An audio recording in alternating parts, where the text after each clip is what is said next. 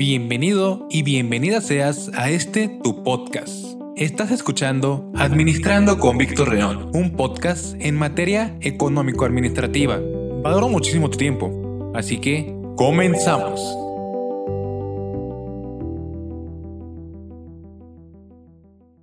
Hola, ¿qué tal amigos? Bienvenidos nuevamente a un episodio más de Administrando con Víctor León. El día de hoy vamos a platicar acerca del liderazgo como parte fundamental para los emprendedores. Quizá ya estás por arrancar todas aquellas operaciones de tu nuevo negocio o proyecto y piensas que ya tienes todo bajo control, que ya tienes los recursos iniciales, la estructura, las instalaciones, los proveedores, la logística, el mercado, la gente y todo aquello que crees importante hasta hoy en día. Pero tal vez te falta una pieza clave y fundamental algo en lo que no has pensado pero que es crucial para el desarrollo de tu proyecto o negocio. Como puedes apreciar, me refiero al liderazgo. Quizás puede que pienses que teniendo un gran equipo, un gran producto o servicio y unos precios sumamente competitivos en el mercado, es más que suficiente para que tengas éxito. Pero mejor piénsalo antes dos veces. El liderazgo, es decir, la forma en la que guiarás a tu equipo hacia los objetivos que te propongas, el cómo abordarás los problemas que surjan en el camino, la manera en la que apoyarás a las personas para que trabajen en equipo, que estén motivados y en cómo te presentas ante tus colaboradores y el ejemplo que das a cada uno de ellos es una habilidad que hará posible que lleves un buen proyecto o negocio. Liderar no es solo estar al mando. Un buen líder es una persona con carisma, que inspira a aquel a quien quieren seguir los demás. Para liderar, debe de existir alguien que reúna tanto buenas características para tratar con personas como la capacidad de empatizar, buena comunicación o saber motivar, como buenas características a nivel profesional. Por ejemplo, saber trabajar en equipo, tener creatividad para resolver problemas, clarificar objetivos y trabajar en diversas líneas hacia ellos. Como líder, no solo te haces responsable de los resultados, sino que también llevas el peso de poner el camino hacia la visión y la misión de la organización y lo más importante, de las personas que están a tu cargo. Pero una característica fundamental y esencial que deberían de tener todos los líderes es el coraje. Porque el líder se topa con dificultades y presiones tanto externas como internas, y eso es con demasiada frecuencia. Se topa con distintos puntos de vista y solo un curso de acción a tomar. Y a veces hasta te puedes jugar tu propia reputación o tu posición en el puesto en la empresa en la que trabajas, después de haber corrido un gran riesgo. Te platicaré acerca del caso de Elon Musk. Sí, el famoso físico, emprendedor, inventor y magnate de nacionalidad canadiense y estadounidense. Elon es cofundador de PayPal y de SpaceX. Él admitió que cuando fundó su primera empresa, llamada Zip2, Zip2 es una compañía que proporcionaba en aquel entonces software de guías locales para periódicos en Internet en el año de 1995, Elon admitió que prácticamente no tenía habilidades ni experiencias en liderazgo, y mucho menos era tan famoso como hoy en día, porque nunca había estado al frente de un equipo, lo que le dificultó demasiado hacer labor de líder y de ganarse la confianza de sus empleados e inversionistas. Razón por la cual cuando surgieron conflictos internos en su organización durante el boom de las empresas de Internet en Estados Unidos, él no pudo mantener a flote su empresa y prácticamente tuvieron que aceptar venderla en el año de 1999.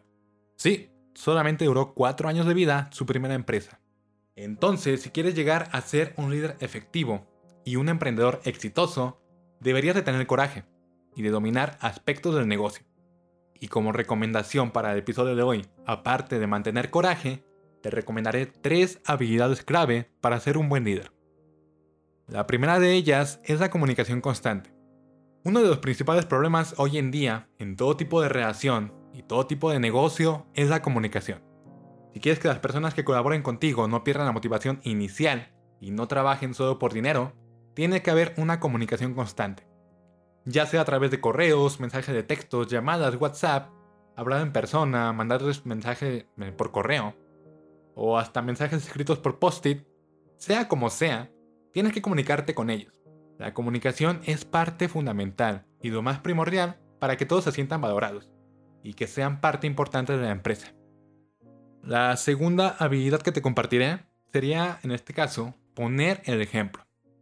La imagen que presentes ante los demás sí es totalmente relevante. Desde el profesionalismo con el que tratas a las personas, la ética de trabajo que tengas, la energía que transmitas y la seguridad con la que te manifiestas, todo eso cuenta demasiado. Por más que abres y transmitas palabras sabias y de aliento para motivar a tu equipo, si no te ven actuar de la misma forma con la que te sueles expresar, o quizás mejor que la forma como te expresas, perderás la credibilidad y la confianza de todas las personas. Así que mejor esfuérzate por trabajar estratégicamente y da pasos firmes que muestren que sí sabes lo que hablas y que trabajas tan duro como cualquiera. Y la tercera habilidad para compartir el día de hoy es planear y decidir.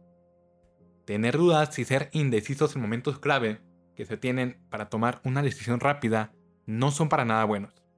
Por lo que para esos casos la preparación es necesaria y para estar preparado hay que planear con anticipación. Saber exactamente lo que quieres obtener y cómo obtenerlo. Te llevará a tener la correcta planeación que buscas y consecuentemente a estar preparado para los eventos inesperados y para las futuras problemáticas que requieran una decisión rápida, certera y bien informada.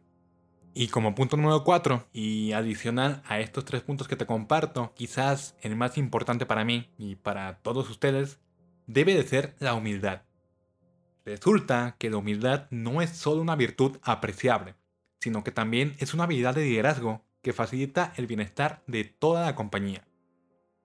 Como vemos, un buen líder requiere de mucho más que la habilidad de dirigir y guiar. Liderar es influir en los demás, conseguir que quieran hacer lo que uno propone y que lo lleven a cabo. Por lo tanto, liderar no es solo mandar. Liderar es ejercer más de una habilidad, pero recordando siempre que quien te hace grande es quien te sostiene de abajo. Esto sería todo por el episodio de hoy.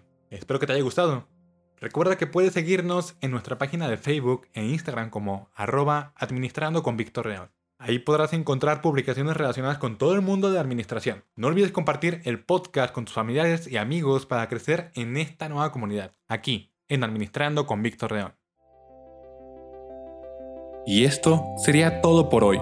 Espero que la información sea de utilidad para ti.